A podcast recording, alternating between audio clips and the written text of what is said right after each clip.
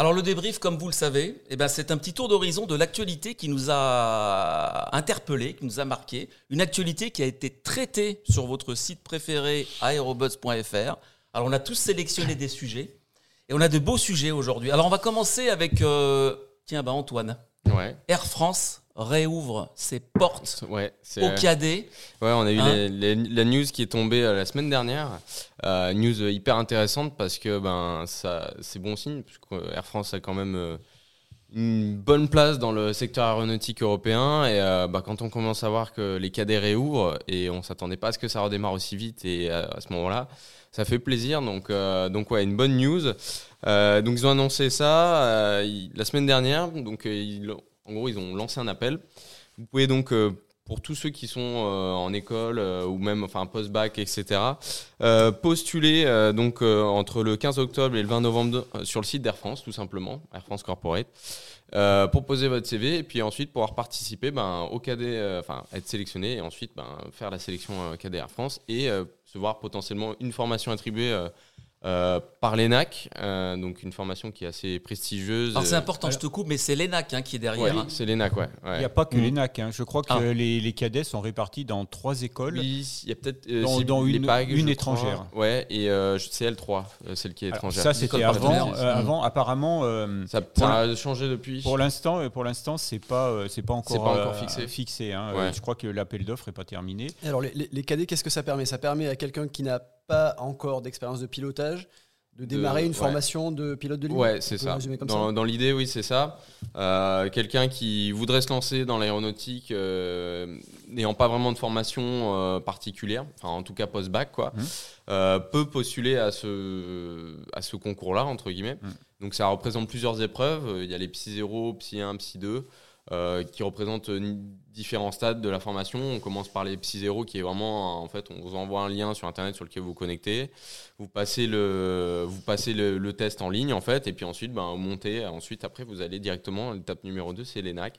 Passer les tests psychotechniques là-bas, euh, donc qui sont assez techniques, et aussi des tests de mathématiques, Mhm. si je dis pas de bêtises, et de physique et, et d'anglais.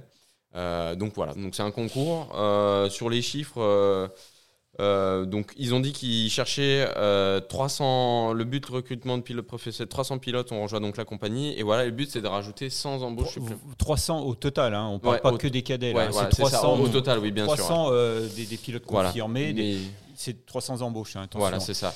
Et le but, c'est de venir euh, Mm. rejoindre, enfin rajouter. euh, ils, ont prévu 100 embauches Sans, supplémentaires euh, pour les professionnels et donc plus les cadets. Parce que, parce que donc, en général, le, le- le concours est très difficile. Du moins, Oui. c'est même pas un concours, c'est une sélection. La sélection est très Ouais. exigeante, hein, parce Ouais, que en général, euh, les, les- Mm. sur les précédentes éditions, euh, c'était autour de 3000 candidats. Quand même. Ouais, c'est ça.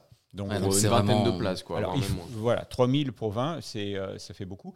Alors pourquoi, pourquoi, euh, pourquoi il y en a autant? Ben, C'est simple. hein, c'est, euh, la première chose, c'est que c'est une formation euh, gratuite. Gratuite, bien sûr. gratuite hein, donc, euh, Un métier qui fait rêver. en plus- en- ensuite, elle est dispensée quand même dans, dans une, un- des écoles qui sont de, très, très bon niveau. Mhm. L'ENAC, c'est quand même, euh, c'est quand même la référence, Ouais. une des références internationales. Et puis, et puis comme tu le disais, euh, Jérôme, la, la dernière chose, c'est que euh, à la sortie, tu es sûr d'être embauché sur, euh, sur A320 ou euh, 737. Alors A320 Ouais. chez Air France, 737 chez Transavia. Ouais, Transavia, même voilà. à 220 hein, maintenant. Euh, il y a non, la 220, pas, mais ça- euh, peut-être pas pas, pour- les cadets. pas ouais. les cadets, Pour- pas pas les pour les cadets, cadets. non, non, non, Parce que, Mm. ouais, à un moment, ils avaient rechangé sur le Mm. site corporate. Je sais qu'on pouvait rentrer sur A220 et puis finalement, bon, ça a rebougé.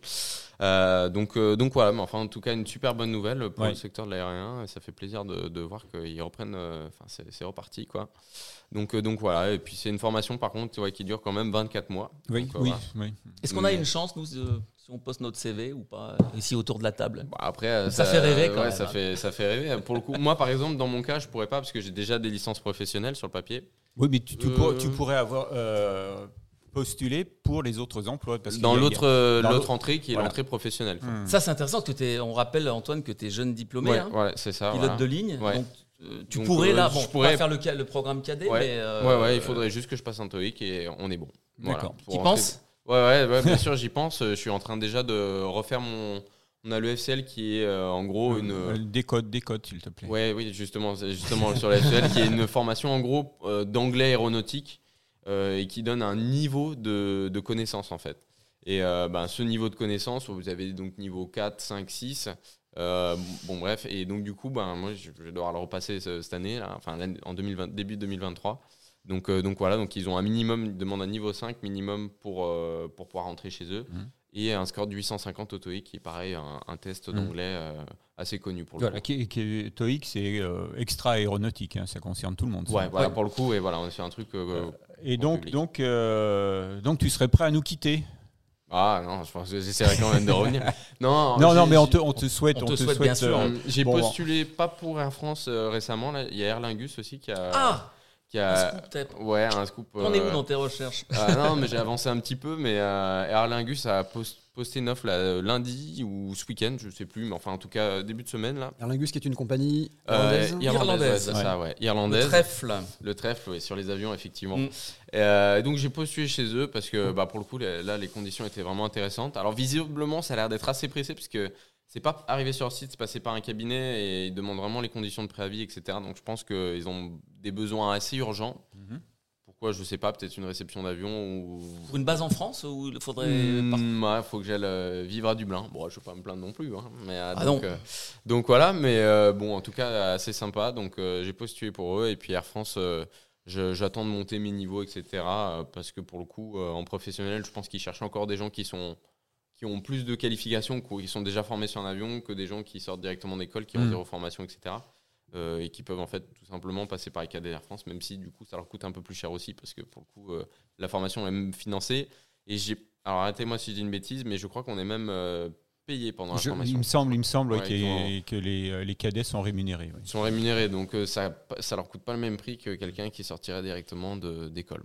Alors, euh, pour être complet là sur ce sujet, euh, Mm. donc on a contacté euh, Air France quand on a su Ouais. que, que la filière cadet était relancée. On, donc, on aurait aimé avoir quelqu'un des, des DRH qui Mm. viennent sur le plateau pour nous expliquer comment ça allait se passer. Bon, Air France va rentrer dans une période, de, je dirais, presque de retenue. Hmm Euh, parce que donc là va commencer euh, très bientôt, le, moi, là, je crois que c'est la semaine prochaine, le, le procès du Rio Paris.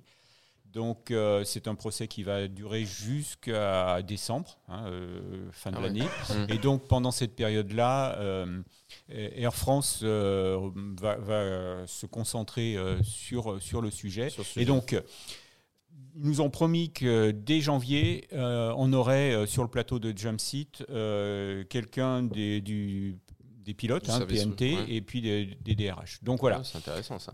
Donc continuez de nous suivre, j'espère On que je a- serai là ce jour-là parce que moi bah aussi oui, j'aurai voilà. des questions à poser. Bah, ça, ça va être sympa. bien sûr. Donc, Donc, euh, euh, on attend ouais. impatiemment Ouais, cette rencontre. Voilà, Bah, ouais, voilà. donc euh, c'était la, la dernière info concernant les cadets. Eh ben super. Toutes celles et ceux qui nous regardent, si vous avez envie de postuler chez Air France, il y en a peut-être. hein, euh, Mm. ben, vous avez peut-être des questions.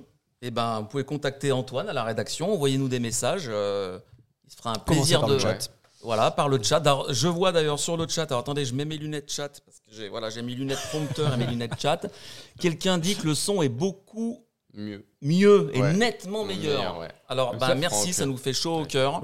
Et c'est- vraiment sincère parce que depuis, euh, depuis neuf émissions, on se bat avec, euh, avec le son. Euh, c'était encore euh, chaque fois qu'on regardait le, le replay, c'était quand même un- un- une source de hum, mécontentement. Euh, bon, bah là, là j'espère que ça va tenir jusqu'au bout et a priori, on, est, on a investi dans, dans le matériel, mais euh, ça en valait le coup. Ouais, bah là on vient de nous dire le son est parfait. Donc, euh, Oh. Super, bah, non, non, non, je t'ai plus, non, je plus. On revient en Voilà. débrief, sujet suivant. Voilà, euh, doucement le chat quand même, s'il vous plaît. hein.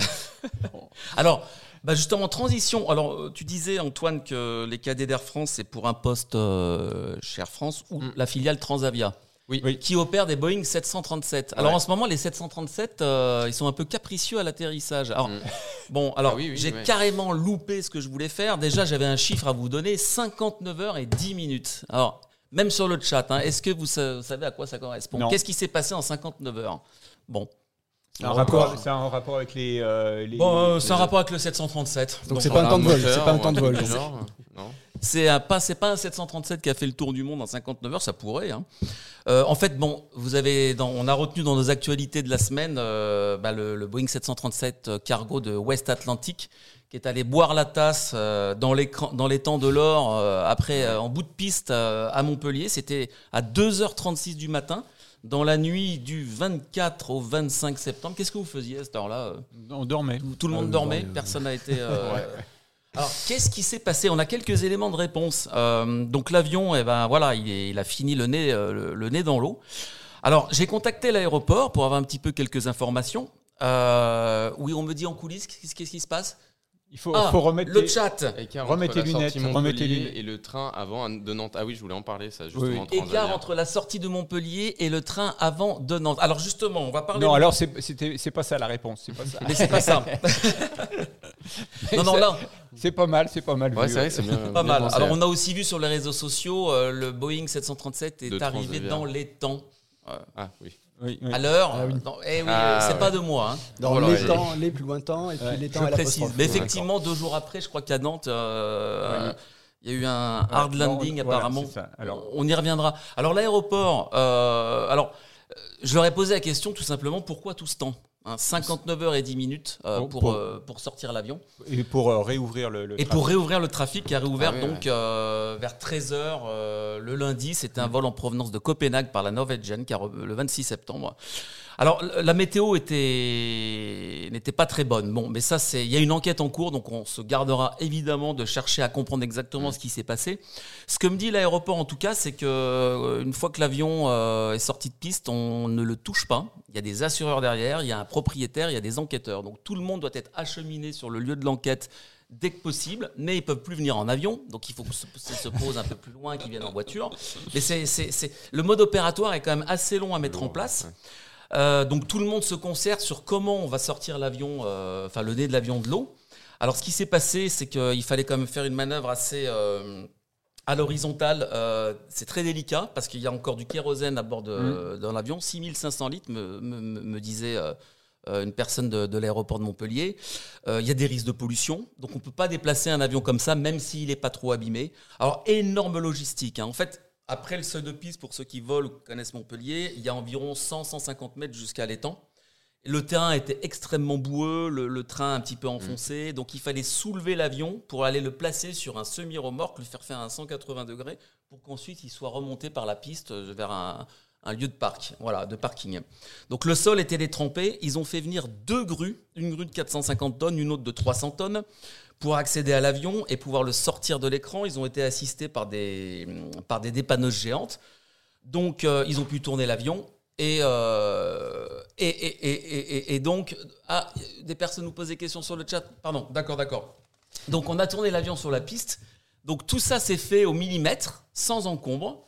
Et l'avion euh, a été déplacé, je crois, euh, le samedi, enfin jusqu'au di- jusqu'au dimanche matin. hein. Ou, Ça, voilà. ou le lundi. oui. Ah, question sur le chat, Ouais. me dit Jean-François. peux le Est-ce lire, que si jamais. quelqu'un sait pourquoi ils ont totalement fermé l'aéroport La deuxième piste aurait pu servir, pas pour du 737, mais pour des, légers, pour des légers, et notamment du King Air ou truc, truc du genre pour transporter. Merci à Franck Mi qui nous pose cette question. C'est une excellente question. Je vais être très franc avec vous, je n'ai pas la réponse. Je pense que pour un événement comme ça, euh, on ferme tout. hein. Je, je sais pas, je sais pas du tout. pour la mais sécurité. Effectivement, c'est une bonne question. Oui. euh, savoir, euh, savoir pourquoi la, la- la deuxième piste était restée, euh, a été fermée aussi. Qui a un avis là-dessus? Euh, J'ai pas d'avis, mais c'est c'est effectivement euh, une bonne question oui, mais, Ouais, ouais, ouais. à creuser. Ce qui serait, Euh, ce qui serait bien, c'est qu'on qu'on puisse euh, appeler. euh, Oui. Si, si Jean- Jean-François, Jean-François, si tu veux appeler euh, directement l'aéroport pour leur poser la question. Ah oui, Non, mais tu. tu très bonne idée. Et Ouais. puis, euh, et puis on, on d'ici, euh, d'ici la fin de l'émission, on vous le, on vous donne On la espère réponse. avoir la réponse. Moi, j'avais une question sur les L'attaché de occupants. presse, hein. Combien d'occupants dans cet avion? Combien de personnes à bord? Alors deux, l'équipe. deux ou trois? Deux- Trois, trois. ah, c'était trois sur ce vol-là. ouais.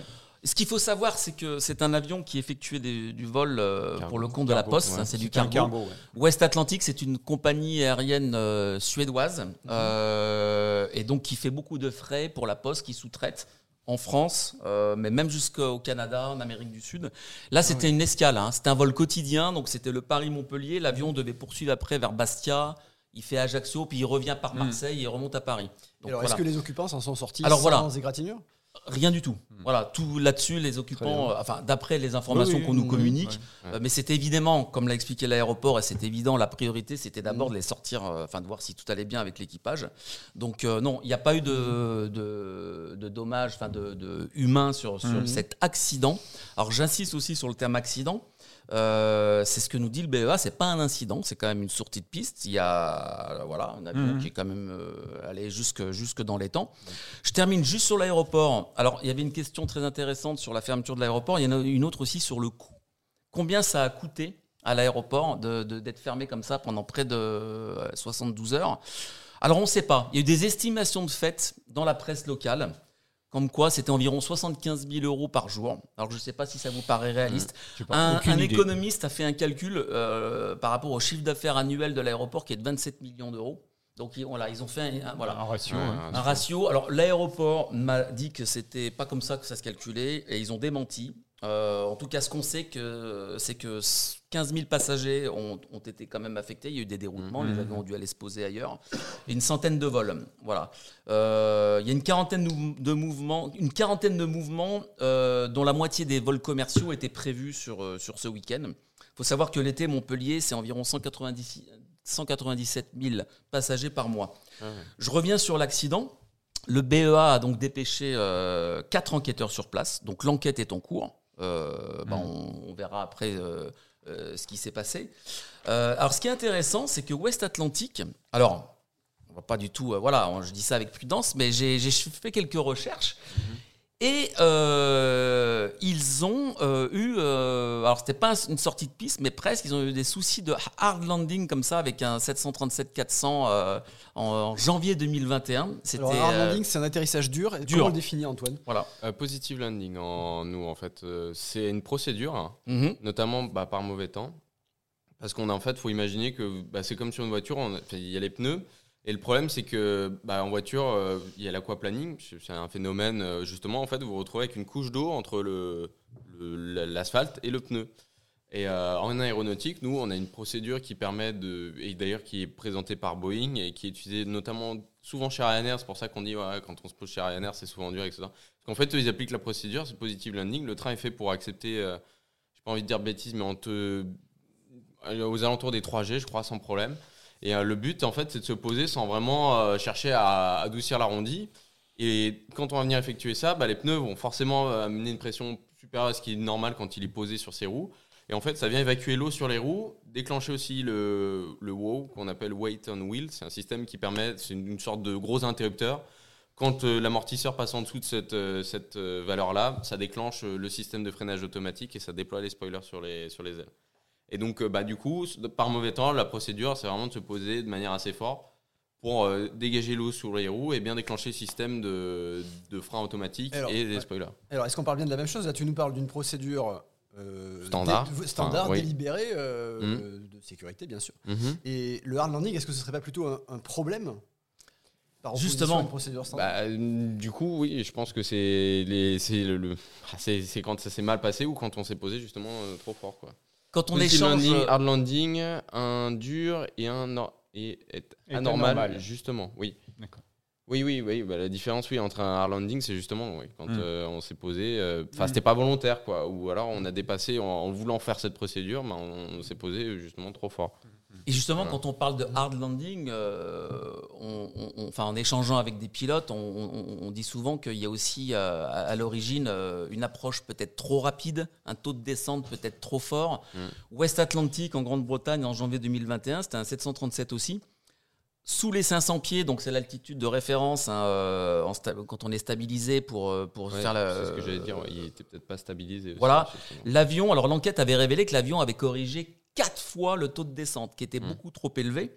Alors c'est intéressant. euh, D'ailleurs, West Atlantic a même fait des consignes après auprès de ses pilotes, ses équipages. C'est que pour cet aéroport où il y a beaucoup de vent d'ailleurs, euh, c'est uniquement le commandant de bord qui pose l'avion. Pas le voilà. À la- Montpellier ou en euh, Angleterre pardon, pour, pour le cas de l'Angleterre, du Royaume-Uni. Bon, là, Ouais. Montpellier, l'enquête est encore en cours. Pourquoi je parle de tout ça? Hard landing, taux de descente. C'est qu'en général, euh, j'ai j'ai appelé un pilote, un fidèle pilote lecteur d'Aérobus, c'est Bernard Baquier. Alors voilà, je ne crois pas qu'il puisse nous regarder aujourd'hui. Il m'a dit, il s'excuse. Alors pour Bernard, Le cas de Montpellier, pour lui, c'est un. Alors attention, il y a une enquête en cours, je suis très prudent. Hard landing, sortie de piste. Il a dit les pilotes. Alors, Antoine, ça va être intéressant qu'on pose la question. La remise des gaz. Quand on arrive trop vite, qu'on n'a pas la VRF et l'ILS en croix, on remet les gaz. Ce n'est pas une faute, c'est une, c'est une phase de vol. Mm. Est-ce Bah, qu'on t'a enseigné comme ça bah, en fait, C'est pas un échec. Alors, ne pas avoir la VRF, ça veut dire ne pas avoir la bonne La vitesse bonne d'approche. vitesse ça d'approche. Trop de- de rapide la- ou- d'atterri- ouais. Mm. Voilà, avec pas- le bon taux de descente. En fait, voilà. le, concept même, pardon, c'est quand as raison, on... Thierry, de préciser. Non mais vas-y. euh, Le but c'est quand on se met sur, euh, en place sur un ILS, c'est d'être le plus stabilisé le possible et pas courir. On appelle ça courir après ses paramètres. Mhm. Donc euh, paramètres de taux de descente, paramètres de vitesse et puis ben son ça croit justement qu'il faut. Alors, ILS, alors est-ce qu'on peut réexpliquer ce que c'est l'ILS La- Donc c'est un système de- d'aide à l'atterrissage. guidage, Instrument le guidage Landing qui est au System en anglais, voilà. Voilà. Voilà, qui, qui en fait envoie pour faire gros, en gros des ondes directement à l'avion. Et fonction de où on se situe par rapport à ces ondes, l'avion c'est euh, comment il est sur son plan d'approche, trop trop bas ou trop à- pas à gauche, trop à droite. Donc en gros, il est guidé dans une espèce de grand tube, non même dans un entonnoir pour être précis, jusqu'au seuil de piste. Mhm. Donc au fur et à mesure qu'on s'approche de la piste, les instruments deviennent de plus en plus précis et, et en fait, il faut rentrer de plus en plus dans la croix et les corrections sont de plus en plus minimes. Euh, et justement, euh, le fait de ne pas être stabilisé, ben, en fait, on va courir de plus en plus dans ces paramètres. Le cône va se réduire de plus en plus, donc euh, les, sens- les corrections qu'il va falloir appliquer, il va falloir les réduire, mais vu qu'on essaie de courir. Donc en fait, c'est un- une boucle sans fin, sans, sans- enfin, pour expliquer le truc. quoi. Euh, donc justement, s'il y a un paramètre qui rentre pas dans les clous, nous on dit en fait un, un atterrissage de réussi, c'est une remise de gaz ratée. En fait, c'est une, une expression qu'on Mhm. utilise. Donc en gros, pour nous, euh, une remise de gaz euh, réussie, c'est bon signe en fait. Il Mhm. faut euh, remettre les gaz, il faut que ce soit la priorité. Après, euh, je peux comprendre, enfin, je peux comprendre, oui et non, enfin, c'est une erreur, hein, mais enfin, après, on ne sait pas le- les conclusions Non, non, du, non. du truc, voilà. On est tout au Donc, conditionnel. on- voilà, voilà. Mais, euh, mais euh, dans ce genre d'opération de nuit, etc., je sais que sur tout ce qui est fret, enfin, nous, après, c'est des, des- de la culture et de ce qu'on les on dit. Ouais. euh, ils ont tendance vraiment à. Voilà, les horaires, c'est, il faut, faut que ça tourne. Exactement, faut c'est que ce que m'a dit. euh, Euh, et on m'a dit qu'à une époque, même pour French Post, il y a longtemps à Orly, ils avaient mis des radars sur les taxiways tellement ils allaient vite en fait. Sur, pour rouler jusqu'à la piste, Ah, il y ça, avait des, ils étaient à la jumelle, il y avait ouais. C'est la vitesse normalement, faut pas dépasser 20 nœuds au sol. Enfin après ça dépend des compagnies, il y a plein de règles etc. Mais voilà et eux ils étaient, mais ils roulaient comme des fous sur les taxiways. euh, en tout cas il y a longtemps. Mhm. Je sais pas si c'est toujours le cas, mais en tout cas il y a une- il y a toujours. C'était- euh, C'était à la grande époque de la- de l'aéropostale, Ouais, moins de ouais, la, la postale de nuit d'Air La France. hein. nuit, C'était ouais. un secteur vraiment à part. Ouais, voilà, mais Et, bon, euh, je pense que dans la culture, etc., il y a peut-être toujours Ouais. cette idée de. Bah justement, c'est exactement. Voilà, la, la question se pose voilà, sur euh, les pilotes un peu sous pression. euh, Mm. Ce sont des vols de nuit. Parce que Montpellier, a c'est pas. un- aussi, donc on se dit, bon, bah, au pire, Ouais. c'est pas grave, j'embête personne. Ou... Enfin, je, je peux penser, enfin, on peut, je, sans prendre une pensée comme les pilotes, mais enfin, il Ah peut y ouais. avoir aussi ce genre de Mm. réflexion en se disant, parce que c'est vrai que de nuit, euh, l'aéroport est ouvert juste pour eux, entre Mm. guillemets. Ouais, ouais. Et- et- Ouais. et Mais puis- bon, euh, ce qu'il faut aussi euh, retenir, et ça, ça, c'est vraiment une règle qu'on a chez, euh, chez Aérobus depuis le début, c'est qu'un accident d'avion, c'est jamais une cause unique, Bien et sûr. il faut surtout pas euh, se focaliser sur les apparences. Mm. Euh, par exemple, alors, tu parlais de, de, de l'accident aussi à, à Nantes. hein. Mhm. Là, c'est Mm. un- aussi un triple 7, euh, un 737. 737. Là, c'est pas un 400, c'est un 800. C'est différent. Mais euh, là, euh, apparemment, apparemment, quand on voit, quand on voit l'avion, quand on voit l'état du train, et puis surtout quand on voit euh, à l'arrière du train le, le, le fuselage euh, plissé, on Mhm. se dit il y a eu un gros euh, un atterrissage, un choc, ouais. un gros choc. Ah oui. À Nantes, c'était quelle compagnie? Non, Transavia. c'était Transavia. Et c'était euh, c'était euh, dans le dans le week-end, hein, je crois. Ouais, ouais, Ce week-end, voilà. bah oui, Deux- j'ai vu deux les jours infos après. Donc, euh, etc. ouais. Donc là, là, effectivement, là, là, de le dire, bon, bah, le pilote, il a, il était allé fort, il a, il a tapé fort, il a raté son atterrissage, il a fait Ah landing. Peut-être que c'est ça, mais qu'est-ce qui a fait que euh, qu'il y a eu ce- cet atterrissage fort? Et c'est là, c'est là où euh, eh ben, il vaut mieux être prudent et attendre que les trois ou quatre enquêteurs du Mhm. BEA euh, soient euh, aient rendu leur pr- Mhm. premier euh, premier rapport.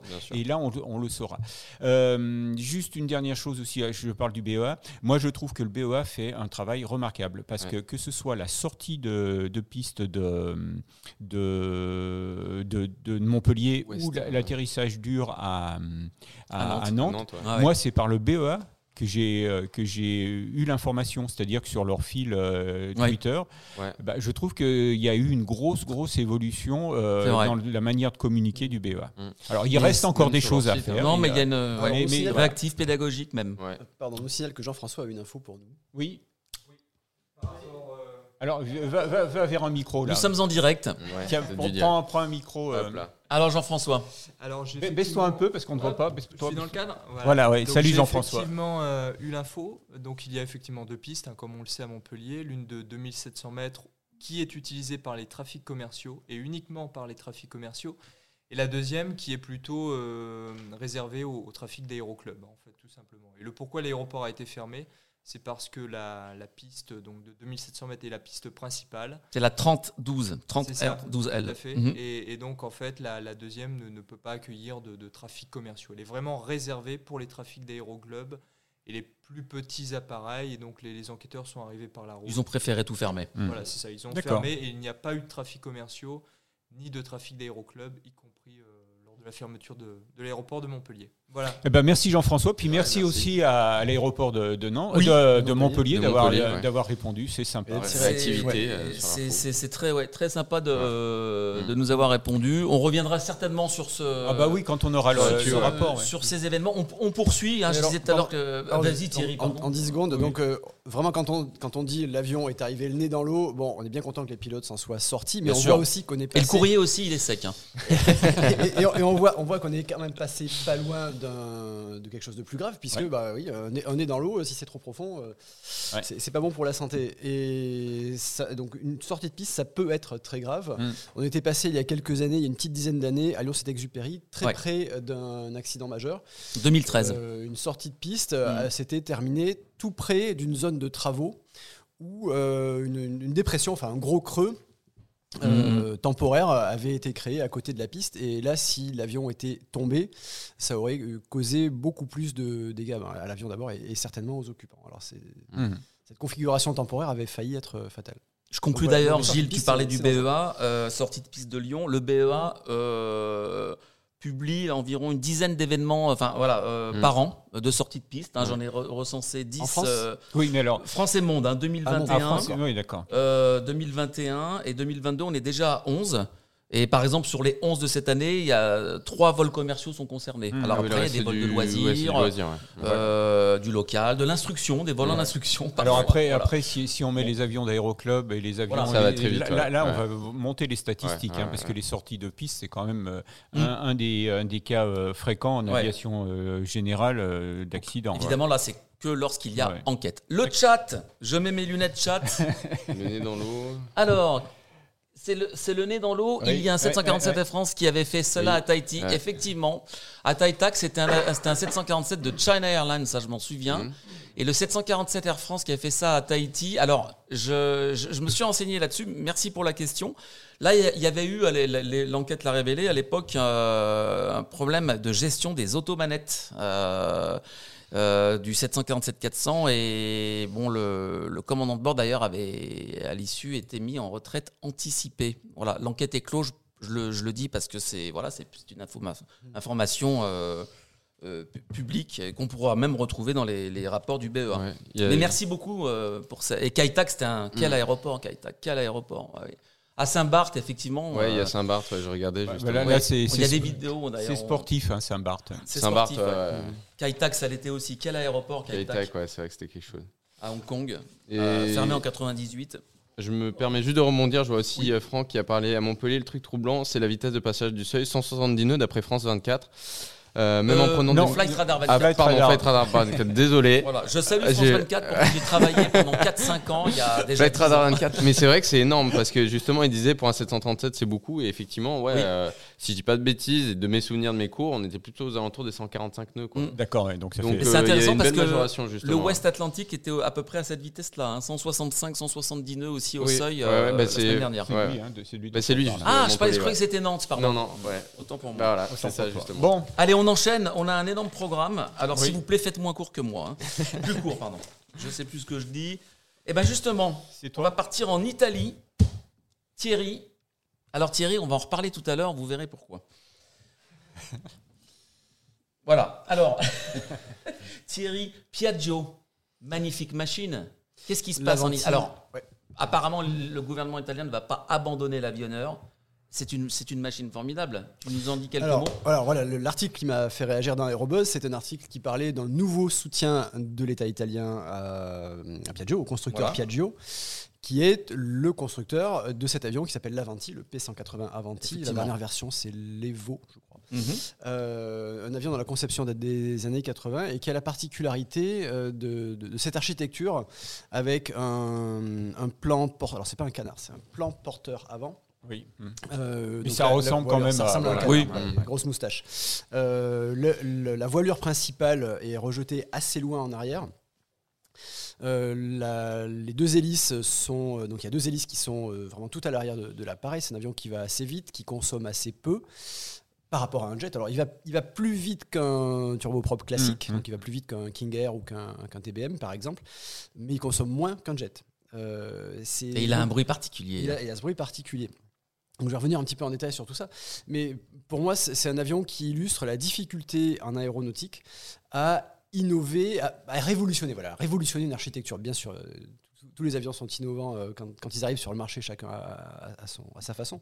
Mais euh, là, quand, vraiment, quand on veut révolutionner l'architecture de l'avion, bah, c'est difficile d'avoir du succès commercial. C'est pas le seul avion qui a essayé de révolutionner de, présenter une architecture très nouvelle et qui a eu du mal à, trouver son marché, à, trouver ses clients. Il y, a, eu assez peu de ventes. Et donc, donc cette particularité, qui, voilà, qui, qui pour moi en fait une, une magnifique machine, c'est le- le- la formule aérodynamique qui a été retenue. Donc, l'avion va plus vite euh, que les turboprops classi- prop classiques. C'est de l'ordre de Mach 0,6. Euh, il consomme moins qu'un jet. Donc, c'est un compromis Mhm. qu'on aurait pu trouver intéressant. Et combien de personnes il peut emporter Et alors justement, voilà, c'est un, autre, c'est un autre point qui est, qui est vraiment Mhm. intéressant, il me semble. Euh, alors, je crois qu'il peut emporter 8 passagers, mais la cabine, c'est l'équivalent de celle d'un Falcon 50. Donc c'est beaucoup plus spacieux, Mhm. garde, c'est beaucoup plus Oui. spacieux qu'un avion classique à turboprop. Mhm. C'est beaucoup plus spacieux qu'un King Air, c'est beaucoup plus spacieux qu'un TBM ou un PC-12. Je te coupe, mais d'ailleurs, euh, grâce à cet espace cabine, il a été beaucoup utilisé pendant la crise sanitaire, hein, cet avion. hein. Mhm. Pour Tout du- à fait. ouais, mm. Tout à fait. Et donc, euh, pourquoi la cabine est-elle spacieuse? Euh, Parce qu'on on a dit on va rejeter la, la voilure en arrière et ça évitera d'avoir le longeron, c'est-à-dire euh, cet axe structurant dans, dans la voilure, d'avoir le longeron au milieu de la cabine qui encombre, qui, qui prend de Mhm. l'espace aux, aux passagers. Et donc, tout en gardant une surface frontale, donc qui est un critère aérodynamique euh, important, tout en gardant une surface frontale limitée, on a un grand volume de cabine, une grande section de, de fuselage disponible pour Mhm. les passagers. Et donc ça donne, tout ça donne euh, cet aspect particulier à l'avion. Alors, pourquoi il n'a pas eu de succès commercial C'est très difficile à dire. Je vais avancer un début d'explication, mais alors vraiment, euh, je, je- je prends un risque. Euh, la conception de l'avion date des années 80, ce qui n'empêche pas qu'il a toujours une sacrée gueule, qu'il Mm. a, toujours l'air un peu futuriste. On- que il, re- ressemble aux avions de, un peu de, de- de Star Wars. euh, Avec Ah, il y a un long peu de nez, ça. là. ouais, ouais, il y a un peu de ça.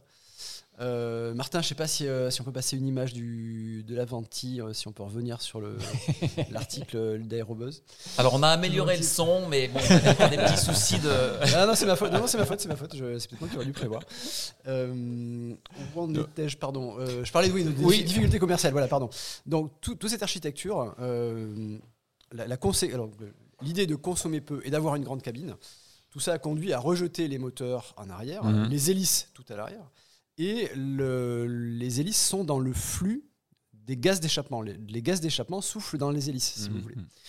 Et ça produit, c'est une particularité, euh, ce sont des gaz chauds, des gaz euh, qui vont vite, et ça produit un bruit particulier. Euh, il faut vraiment être très très très fanat d'aéronautique Oui, pour aimer ouais. ce bruit. Euh, disons qu'il est gênant. Bah, La, la fréquence sonore en particulier. Alors c'est pas forcément un, euh, un niveau de bruit en décibels. Bon, aussi il y a les décibels, mais il y a- il y a aussi la fréquence sonore, La fréquence, désagréable à l'oreille humaine. Et peut-être, donc je parlais de la conception dans les années 80, peut-être qu'il est arrivé sur le marché justement au mauvais moment de ce point de vue-là, parce qu'on a commencé à beaucoup se préoccuper de bruit. On s'en est toujours préoccupé, mais beaucoup s'en préoccuper à la fin des années 80, Mm. au début des années 90. Et donc c'est peut-être euh, un élément qui a limité son succès commercial malgré, euh, malgré ses qualités. Mhm. Oh, pardon, excusez-moi, je Alors, voulais vous par- mettre le Piaggio, parlait du- justement. On parlait du bruit. C'est Ouais. la pub. Ben, je me permets d'ailleurs, et je rebondis Ouais. sur Alfred. Joli, euh, non, pardon, euh, Franck Mi, on parle bien du seul turboprop qui fait plus de bruit qu'un turbo euh, réacteur simple flux avec euh, post-combustion. PC. Oui, non, mais. C'est bon, là, c'est là, vrai. il, Ouais. il exagère un petit peu, un petit peu. petit- Non, mais c'est- un fait que c'est c'est un. Ah, il est au sol là. On le voit là à l'atterrissage. hein. Oui. c'est c'est un. C'est un- tu peux arrêter, ça, il fait trop de bruit ton Piaggio là. Donc euh, effectivement, c'est un, c'est un avion qui fait, qui fait vraiment euh, beau- Ouais. beaucoup, de, beaucoup de bruit, euh, qui, je sais, à, à Bron, puisque euh, il y, a- une- il y a une co- il y a- il y a une compagnie euh, euh, Ouais. Qui, qui en exploite 6, 8 à Bron, 8, Ouais. hein, puisqu'on a, on a fait un article euh, pour, pour annoncer l'arrivée du, du 8e là, il n'y a pas longtemps. Et donc, euh, c'est un, c'est c'est vraiment un problème euh, avec les riverains. Ouais. Et donc, euh, les riverains vont être soulagés parce que euh, Oyonnax a décidé de déménager et euh, quitte, euh, quitte la- l'aéroport de Lyon-Bron et va sur, euh, sur Saint-Étienne. Saint-Etienne, d'accord. Donc, euh, donc, donc, c'est- Andrézieux Boutéon, Mm. ils vont être contents. voilà, donc, euh, donc le- l'aéroport d'Andrézieux est moins, euh, moins contraint, moins, mais c'est vrai que c'est un avion euh, que nous, ici à Ternay, puisqu'on on, on- on fait cette émission euh, depuis Ternay, hein, dans, dans la région lyonnaise, euh, on l'entend arriver de loin. Ouais. J'ai- Je n'ai pas besoin de flight radar pour, pour savoir ce qui, ce qui Ah ouais. passe au-dessus de la tête ou ce qui arrive. hein. Donc c'est un avion. Mais à côté de ça, c'est vrai, comme tu le disais Thierry, c'est un avion rapide. J'ai eu l'occasion, moi, de voler en, en tant que passager. Euh, c'est vrai que la, la cabine est, est spacieuse. Et puis, j'ai pu suivre les évacuations euh, sanitaires là, pendant le Covid. Ouais. C'est vrai que, bon, alors l'accès, l'accès pour, euh, pour rentrer euh, le, le brancard, il se mettait à 6 ou 8. Hein, parce que parce qu'avec entre le le malade plus, euh, plus tout l'équi- l'équipement de, de survie, c'était compliqué.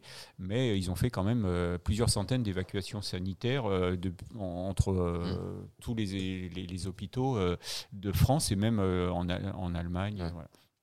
Donc voilà ça. Et alors, tu, tu as, tu as d'autres choses? On Oui, alors, non, alors je, voulais juste, juste ajouter une chose, c'est que effectivement, effectivement, euh, comme tu le disais au début, euh, aujourd'hui, euh, Piaggio Aerospace. hein, le, le constructeur est en grande difficulté, ça dure depuis, euh, depuis deux ans. Ça fait deux ans que, que- alors ça fait bien plus longtemps qu'il est en difficulté, mais ça fait quand même deux ans que- qu'il y a un administrateur judiciaire qui cherche à, à désespérément euh, des repreneurs. Des repreneurs, il en, a- ouais. il en avait trouvé. À un moment, il avait annoncé qu'il en avait cinq en cours de finale, et puis maintenant, il n'y en a plus. Euh, Entre-temps, le gouvernement italien a passé des commandes, commandes. euh, en permanence. C'est-à-dire Ah que euh, le gouvernement italien a commandé beaucoup de beaucoup d'avions, leur a confié euh, a confié à, Aeros- à Piaggio la maintenance de plusieurs avions. Et puis, puis même, ils ont lancé un programme de transformation du, du Piaggio Avanti en, en drone aussi. Donc, donc tout ça, on peut dire que le, le gouvernement italien a mis sous perfusion euh, Piaggio depuis pas mal Ouais. d'années. hein. Bon, ça c'est Il n'a pas dit son de- dernier mot. c'est de bonne Non, guerre. Cet avion. C'est tout ce qu'on lui souhaite. Voilà, c'était joliment dit sur le chat. Un bruit de moustique. Non, un bruit de concorde. Un bruit de moustique avec Oh le volume je d'un remette mes Concorde. lunettes. hein, voilà. Ouais. Et quelqu'un a fait un clin d'œil aussi au livre qui est derrière moi. Ouais. Euh, bon, on ne présente plus Rémi Michelin, euh, photographe aéronautique. Et alors, euh, pour l'anecdote, la personne qui, le pilote que vous voyez sur la couverture, c'est Marty, Ah voilà, qui est devenu euh, pilote démonstrateur du Ah, le Rafale. solo display Solo 4. display Ouais. 4, voilà. Ouais. On salue euh, Marty Ouais. qui nous regarde évidemment. Alors, bah, alors, Alors- alors, on peut, on peut pas citer euh, le, le bouquin sans dire de quoi il s'agit. Donc il s'agit d'un parallèle, Ouais. Merci Thierry, euh, c'est vrai. page, page après page, un parallèle entre la nature, euh, donc entre les, les oiseaux, entre la nature qui vole et euh, les machines qui volent. Ouais. Les machines et leurs pilotes. Et, et la, la couverture est de ce point de vue euh, très représentative. ouais. Magnifique. On salue Rémi Michelin aussi. Et on enchaîne tout de Peintre suite. de l'air. Peintre de l'air, exactement. On enchaîne alors avec. euh, on est toujours dans le débrief. hein, euh, une, une actu importante aussi de ces derniers jours, Gilles. Euh, la semaine dernière, donc l'ADEME, l'Agence de l'environnement et de la maîtrise de l'énergie, qui est rattachée au ministère de la Transition écologique, a publié une nouvelle étude prospective intitulée Trois scénarios pour décarboner le transport aérien.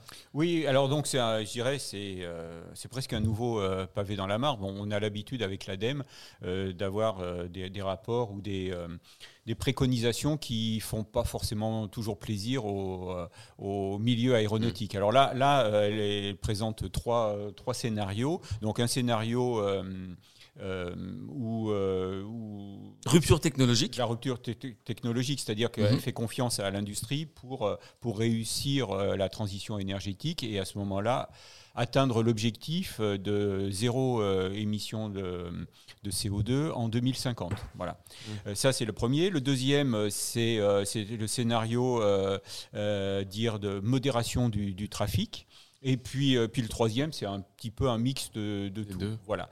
Bon, euh, on retient modération du, euh, du trafic, parce que modération du trafic, c'est c'est un des leviers qui est mis en avant aussi par le Shift Project et puis euh, euh, Super Héros euh, Ouais. des Carbo, hein, donc des anciens élèves de, de, de Super Héros qui sont aujourd'hui dans l'industrie aéronautique, hein, anciens élèves d'une Mhm. école d'in- d'ingénieurs aéronautiques, mais qui aujourd'hui travaillent dans l'industrie Mhm. aéronautique en tant qu'ingénieurs.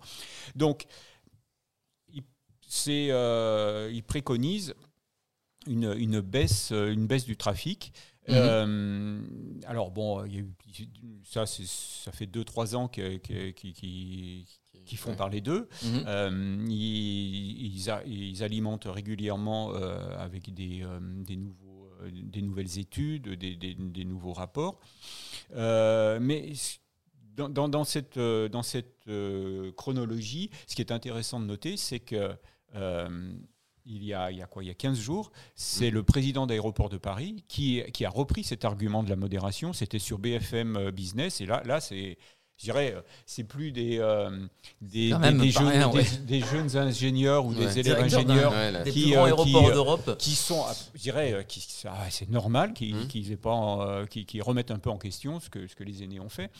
Euh, mais là, là c'est carrément euh, Augustin de Romanet, PDG d'Aéroport de Paris, un des plus gros aéroports euh, au système aéroportuaire du monde, et qui dit, ben, il- dans les années à venir, il va falloir être raisonnable. le- Et, et là, on en D'ici alors, d'ici à ce qu'on ait trouvé une solution voilà, technologique. c'est C'est c'est là, ça. où je Voilà. voulais- c'est là où je voulais en venir. Mm, mm, C'est-à-dire que euh, c'est euh, on, on se, on se projette Airbus. Airbus nous projette en 2035 en disant en Avec 2035 on aura les premiers avions euh, régionaux à Mm. hydrogène et en 2050 on aura euh, plus d'émissions de CO2.